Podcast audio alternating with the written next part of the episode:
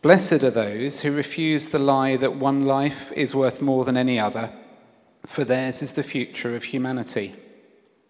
Blessed are those who have stared long into the abyss, for theirs is honesty beyond grief. Blessed are those who resist retaliation, for the earth will never be won by force. Blessed are those who would rather die for truth than live with compromise, for the truth will outlive all lies.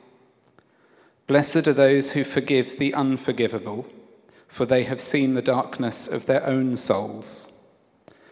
Blessed are those who know themselves truly, for they have seen themselves as God sees them. Blessed are those who are provocatively non-violent, for they're following the path of the Son of God. Blessed are those who choose to receive violence but not to give it for the future is born out of such choices. Blessed are you when you stand up for truth and hell itself tries to destroy you. You're not the first, and you won't be the last.